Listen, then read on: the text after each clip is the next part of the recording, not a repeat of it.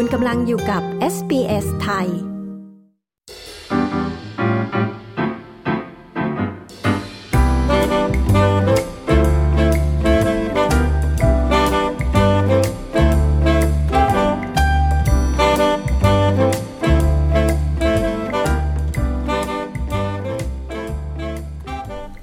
รูเป็นหนึ่งในสาขาวิชาชีพที่กำลังขาดแคลนในออสเตรเลียค่ะ แล้วก็เป็นหนึ่งในวีซ่าทักษะแรงงานที่เป็นที่ต้องการสูงด้วย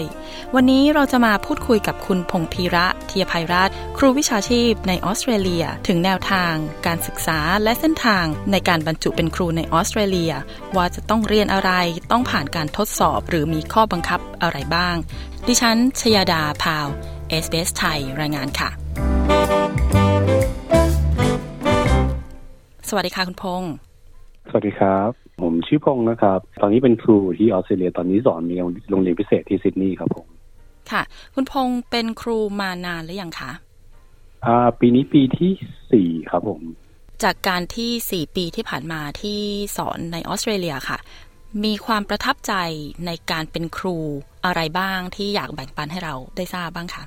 ผมรู้สึกว่าคือเขา support อาชีพครูดีครับ แล้วก็ทุกอย่างมีกฎเกณฑ์ที่ชัดเจนว่าต้องทำอะไรยังไงบ้างคือกฎมันอาจจะเยอะไปบ้าง แต่ว่าก็ก็เข้าใจได้ว่ามันมีขึ้นมาเพื่ออะไรแต่พวกนี้ครับรู้สึกว่ากฎมันชัดเจน แล้วก็ค่าตอบแทนอาชีพค่อนข้างโอเค สมน้ำสมเนื้อ แล้วก็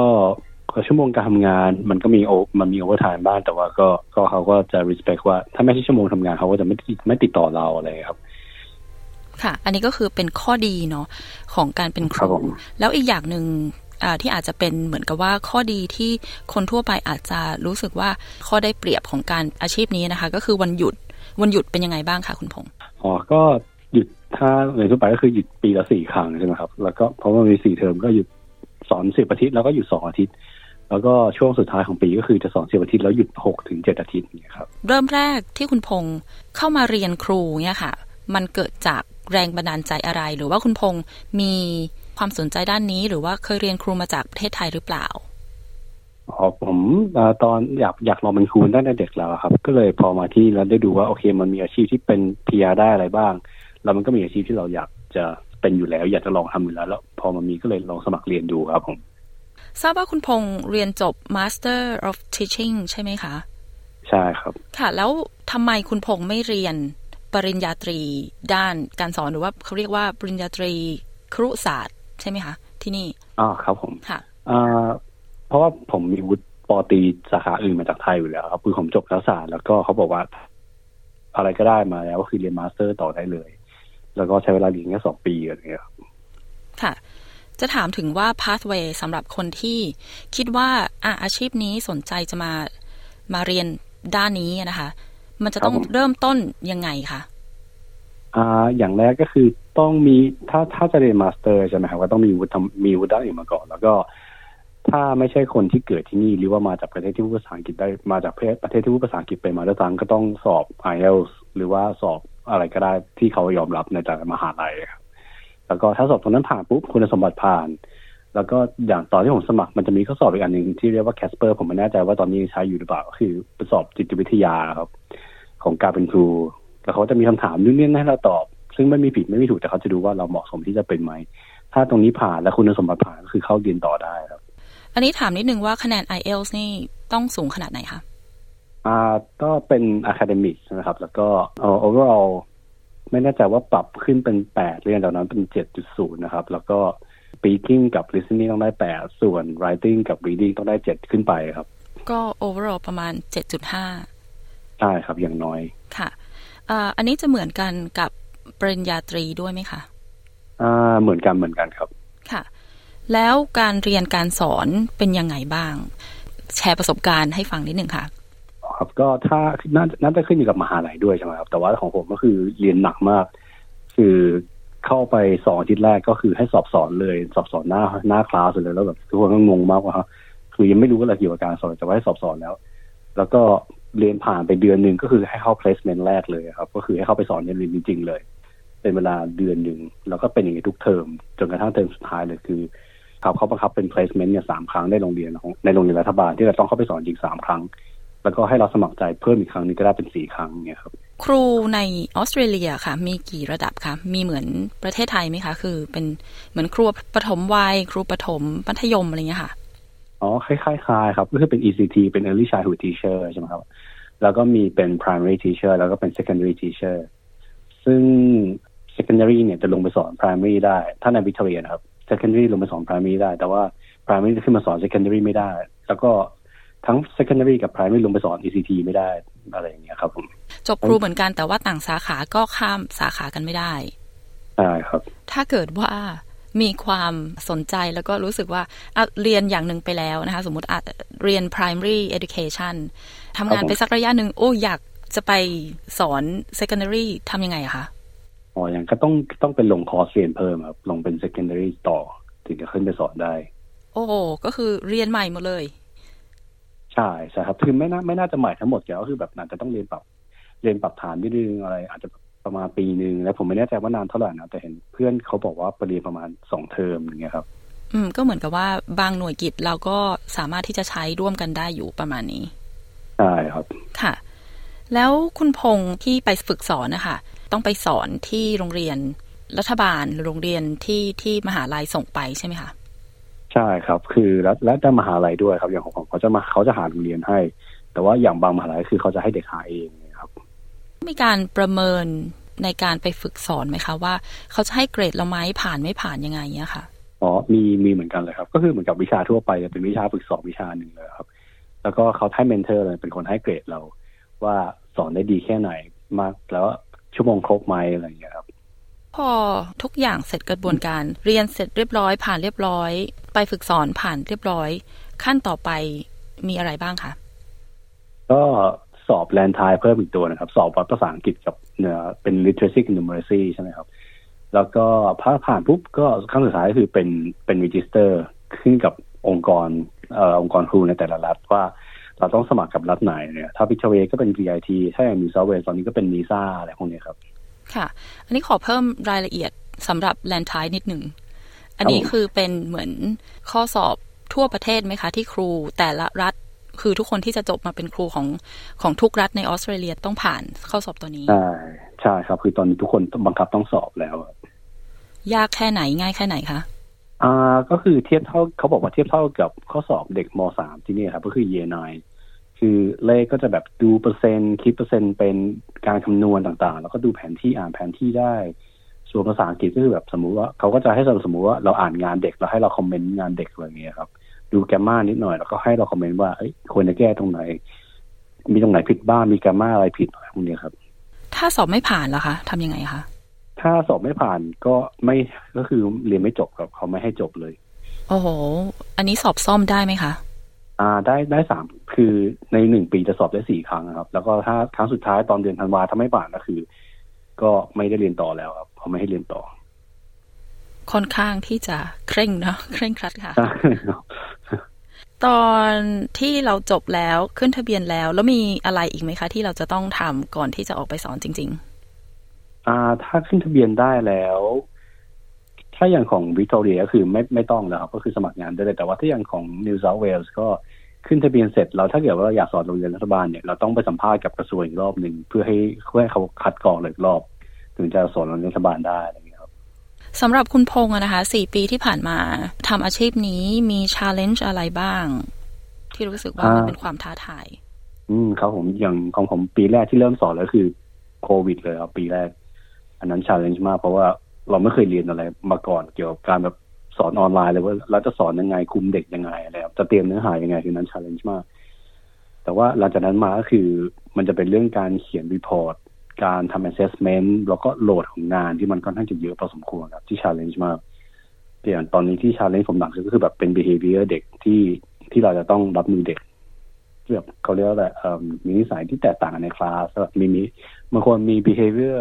ไม่ลงรอยกับคนนู้นคนนี้อะไรครับเราจะรับมือเขายังไงอะไรครับ อืมค่ะ แล้วถ้าเป็นเหมือนกับว่า รู้สึกว่าเป็นรางวัลกับชีวิต หรือว่าอะไรที่มันเป็นmoment ดีๆ moment ประทับใจในการเป็นครูเนี่ย มีอะไรบ้างคะอ่าอย่างเช่นแบบอย่างตอนที่ผมย้ายจากเมลเบิร์นขึ้นมามานิวเซาท์เวลส์ใช่ไหมคือ ผมก็บอกเด็กว่าโอเคเทอมนี้เป็นเทอมสุดท้ายที่ได้เจอกันนะแล้วก็จะจะย้ายไปนู่นนี่นั่น แล้วคือเด็กทุกคนเขาก็จะเขียนการ์ดมาให้แล้วแบบอ่านแล้วแบบโอ้ยซึ้งมากว่าเฮ้ยเขาเขียนให้เราอะไรอย่างนี้คือเห็นแบบ emotional มากที่เขาเขียนมาอะไรเงี้ยแล้วบางคนเขียนตลกตลกมาแล้วแบบเราก็เก็บไปทุกอย่างเลย บางทีแบบคุยกับพ่อแม่เด็กอะไรเงี้ยครับเราก็แบบเออแล้วก็รู้สึกดีใจนะที่พ่อแม่เขา appreciate สิ่งที่เราทำอะไรเงี้ยครับ ค่ะ คุณพงษ์ mention เมื่อกี้ว่าย้ายมาจากวิกตอเรียมาที่นิวเซาท์เวลส์คนละรัฐครับผมนี่คือสามารถที่จะ transfer วุฒิการศึกษามาได้ไหมคะ ได้ได้ครับ แต่ว่าก็ยุ่งยากมากเหลือเกินกว่าจะ transfer เสร็จอะไรเงี้ยครับมันมันต้องมีอะไรที่เราจะต้องแบบหาเพิ่มหรือว่า ให้เขาเพิ่มไหมคะ หรือว่ายังไงอ๋อก็คือเหมือนคือเขาจะให้เรายื่นเอกสารเหมือนเราเหมือนเรา register ใหม่เลยครับ ยื่นผลการเรียน ยื่นเอ่อ police check ทุกอย่างจากที่ไทยจากที่นี่จากทุกประเทศที่เคยไปอยู่มา แล้วก็มี recommendation นิดหน่อยว่าเราเคยทำงานที่ไหนมาก่อน แล้วก็ให้ยื่นแบบว่าเรามี registration เป็น full registration เลยหรือว่าเป็น provisional อะไรอย่างเงี้ยครับอืมเราก็ใช้เวลาพอสมควรเลยกว่าที่เขาจะ approve transition ตรงนี้เสร็จค่ะ แล้วมาถึงคำถามยอดฮิตนะคะ คุณพงษ์มีหลายท่านเลยถามมานะคะว่า ถ้าเป็นครูอยู่แล้วที่เมืองไทยนะคะ จบวุฒิครู มีใบประกอบวิชาชีพเรียบร้อยแล้ว จะย้ายมาเป็นครูที่ออสเตรเลียได้ไหมคะาตามทฤษฎีได้ครับ คืออย่างทั้งดีซ่าแล้วก็อย่าง VIT ที่ออสที่วิกตอเรียเนี่ยเขารับรับครูต่างชาติหมด แล้วก็เขาจะให้เรายื่นวุฒิเทียบจาก ประเทศที่เรามาได้ว่าโอเค เรามีวุฒิจากครูมีวุฒิครูมา แล้วเรามีชั่วโมงฝึกงาน มีชั่วโมงฝึกสอนครบที่เขาต้องการหรือเปล่าอะไรอย่างเงี้ยครับ แต่ว่าทีนี้มันก็ขึ้นกับเขาว่าเขาจะรับที่เรายื่นไหมคือตามทฤษฎีอะได้ แต่ผมไม่แน่ใจว่าจากไทยอะได้หรือเปล่าครับ ก็คือเราอะสามารถยื่นได้ แต่คือในกระบวนการที่เขาจะพิจารณานี่ก็เป็นเรื่องของ VIT หรือว่าเป็นเรื่องของอาองค์กรที่ authorization ของรัฐนั้นๆ ต่อไปได้ครับค่ะ มีคำถามว่าถ้าอยากมาเป็นครูที่ออสเตรเลีย มีอะไรที่แตกต่างกันไหมคะ ที่คุณพงษ์อยากจะแนะนำว่า โอเค เราเคยเป็นครูที่ไทยมา แล้วอยากมาเป็นครูที่ออสเรื่องนี้เป็นสิ่งที่เราอาจจะต้องเรียนรู้ศึกษาเพิ่มเติม หรือว่าอะไรที่มันเหมือนกันไม่เหมือนกันบ้างอะไรอย่างเงี้ยค่ะ ผมไม่เคยเป็นครูที่ไทยนะแต่ว่าเห็นเพื่อนหลายคนก็เป็นครูที่ไทยคือคิดว่าโดยเนื้อหาการสอนนะทุกอย่างก็คงจะเหมือนไทยแหละครับ แต่ว่าก็คือต้องมาศึกษาหลักสูตรใหม่เพราะว่าที่นี่หลักสูตรมันก็ไม่เหมือนไทยใช่ไหมครับ แล้วก็ เขาเรียกว่าอะไรพวก learning outcomes ต่างๆที่เราต้องดูว่าแต่ละชั้นปีที่เราสอนเนี่ย learning outcomes อะไรบ้างเราค่อยสอนไปตาม learning outcomes ช่วงนั้นๆแต่ว่าที่นี่ที่นี่จะเน้นเลยก็คือน่าจะเป็นเรื่องการทำ assessment เลยครับ ซึ่งก็คือการทำแบบให้จับเด็กทำข้อสอบเพื่อประเมินผลเด็กตลอดเวลาว่า โอเค ผ่านไปสองอาทิตย์แล้วเด็กเรียนรู้ที่เราสอนหรือยังถ้ายังแล้วต้องทำอะไรต่อต่อปลายครับ ซึ่งที่นี่เน้นมากช่วงนี้แบบเน้นจริง การบันทึกผลการสอนแล้วก็การมี report ตลอดเวลากลับไปที่บ้านเด็ก อย่างอย่างโรงเรียนผมตอนนี้คือ ต้องเท็กซ์พ่อแม่เด็กเกือบทุกวันเลยโอเค วันนี้เด็กเป็นยังไงบ้างเรียนอะไรไปแล้วบ้างแล้วก็มีพอให้ตอนปลายเทอมแต่ผมว่าที่ต่างกันน่าจะต่างกันมากๆอย่างหนึ่งเท่าที่ผมเคยได้มาคือจากที่ไทยเนี่ยก็คือครูที่ไทยอาจจะต้องทำงานแอดมินใช่ไหมครับ แต่ว่าที่นี่คือไม่มีเลยสอนที่สอนในเรียนจบ คืองานหน้าที่ของครูคือสอน ไม่ใช่ว่าไปทำอื่นอะไรเงี้ยครับงานเอกสารอะไรก็ถ้าจะไม่มี ค่ะ แล้วก็ถ้าเป็นคนที่ทำงานอยู่ในสถานศึกษานะคะ ไม่ว่าจะเป็นสถานเลี้ยงเด็กก็ดี childcare ก็ดีนะคะ ก็จะมีพนักงานเลี้ยงเด็กเป็น room leader บ้างนะคะ เป็น teacher assistant หรือว่าเป็น teacher aide บ้างตำแหน่งครับผมเหล่านี้เทียบเท่าได้กับการเป็นครูไหมคะอ่าถ้าตามตามตามเนื้องานเลยไม่ไม่เท่าครับ แต่ว่าถ้าอย่างคุยกับพ่อแม่จะบอกโอเค เราเป็น teacher อย่างเงี้ยได้ครับ แต่ตามกฎหมายเลยไม่ใช่ครับ ก็คือไม่สามารถจะเรียกว่าตนเป็น teacher ได้ค่ะเพราะว่าหน้าที่คนละอย่างกัน ค่ะ ก็ต้องไปเรียนไปสอบ ไปขึ้นทะเบียนให้ได้ ก็ถึงจะใช่ครับอ่ามีตำแหน่งเป็นครูนะคะ แล้วก็ในออสเตรเลียเองอะค่ะมีหน่วยงานไหนที่กำกับดูแลเรื่องคุณวุฒิแล้วก็คุณภาพของครูในประเทศบ้างค่ะอ่าก็คืออย่างแต่ละรัฐก็จะเป็นองค์กรของแต่ละรัฐไปเลยใช่ไหมครับ อย่างที่อย่างที่คุยเมื่อกี้คืออย่างถ้าอย่างวิกตอเรียคือ VIT อย่าง New South Wales ก็คือ NISA ถ้า Queensland ผมไม่แน่ใจว่า QIT หรือเปล่า แล้วก็อันนี้คือองค์กรแต่ละแต่ละรัฐแล้วก็จะมีองค์กรกลางอีกอันหนึ่งชื่อ AITSL ที่จะคอยดูเรื่อง standard ของของครูแต่ละรัฐอะไรอย่างเงี้ยครับ คุณพงษ์คะในปัญหาตอนนี้ที่ออสเตรเลียกำลังขาดแคลนบุคลากร ในสาขาอาชีพนี้เป็นอย่างมากนะคะ คุครัณบผมพงษ์คิดว่ามันมีปัจจัยอะไรที่ทำให้สาขาวิชาอาชีพครูเนี่ยค่ะขาดแคลน อ่าน่าจะเป็นเพราะว่าที่เขาคุยกันมาตลอดเลยคือเรื่องครูลาออกเยอะมากครับ เพราะว่ามันเครียด แล้วมันมี overtime ตลอดเวลาอะไรครับ คือเท่าที่ดูมาเมื่อสามปีที่แล้วคือ เขาคำนวณว่าในระยะเวลาห้าปีเนี่ย workforce คือหายไปแล้วห้าสิบเปอร์เซ็นต์แล้วคือ มันก็เลยคนไม่พอสักทีเลยครับ ค่ะ แล้วอยากฝากอะไรถึง รัฐบาลหรือว่าถึงหน่วยงานที่เกี่ยวข้อง ว่าจะแก้ปัญหาตรงนี้ยังไงบ้างคะ ในฐานะที่เราเป็นครูที่ทำงานอยู่ในใน forefront ที่ทำงานจริง ๆ เนี่ยค่ะ อืมก็คงจะเป็นเรื่องลดชั่วโมงการทำงานแล้วลดชั่วโมงการทำงานที่ครูทุกคนพยายาม อย่างทุกยูเนียนเลยกำลังพูดว่า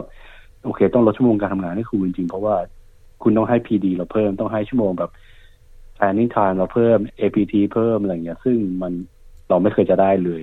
คนชอบมองว่าโอเค เรามีวันหยุดเยอะเนืองๆแต่ว่าวันหยุดเราก็ต้องมาใช้ในการทำ planning แล้วมันก็ต้องอัปเดตตลอดอะไรอย่างเงี้ยใช่ไหมครับเขียน report ก็ไม่เสร็จสักที เขียนเท่าไหร่ก็เขียนไม่เสร็จ planning เท่าไหร่ก็ planning ไม่เสร็จสักทีเลยครับเลยอยากได้เวลาเพิ่ม แล้วก็เรื่องค่าตอบแทนโดยซึ่ง union เหมือน union ตอนนี้กำลัง push หนักมากเรื่องค่าตอบแทนอะไรเงี้ยครับค่ะว่ามันมันขึ้นไม่เท่ากับเงินเฟ้ออะไรอย่างเงี้ยค่ะอย่างใน New South Wales ก็ดีนะคะ เหมือนปีที่แล้วก็เหมือนจะได้ ข่าวว่าอ่ามีการสไตร์กันบ้าง มีการเรียกร้องกันบ้างใช่ครับเนี่ยนะคะ แล้วรัฐบาลก็บอกว่าเราก็ขึ้นให้เยอะกว่ารัฐอื่น ๆ แล้ว ตรงนี้คุณพงษ์มีความเห็นยังไงคะคือขึ้นเยอะไหมขึ้น ขึ้นไม่ได้เยอะเท่าค่าของชีพจริง ๆอะครับเพราะแบบอย่างค่าชาวบ้านนั่นขึ้นแบบบางที่เกือบร้อยเปอร์เซ็นเลย แต่ว่าค่าของอย่างเงินเดือนขึ้นแบบ สามเปอร์เซ็นห้าเปอร์เซ็นต์ไงคือมันมันไม่มันไม่ไหว ค่ะ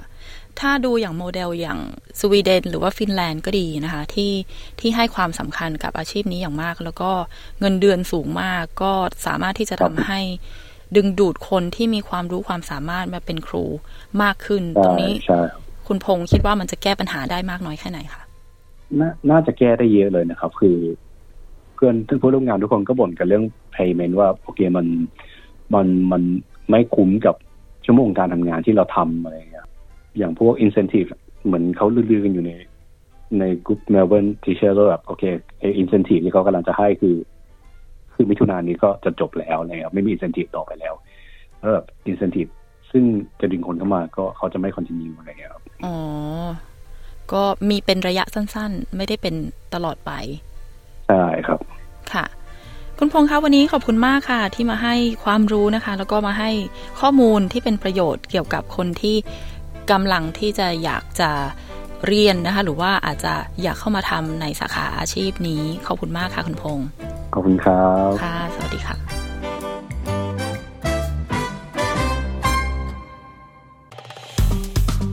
กดไลค์แชร์ และแสดงความเห็นไป follow SBS ไทยทาง Facebook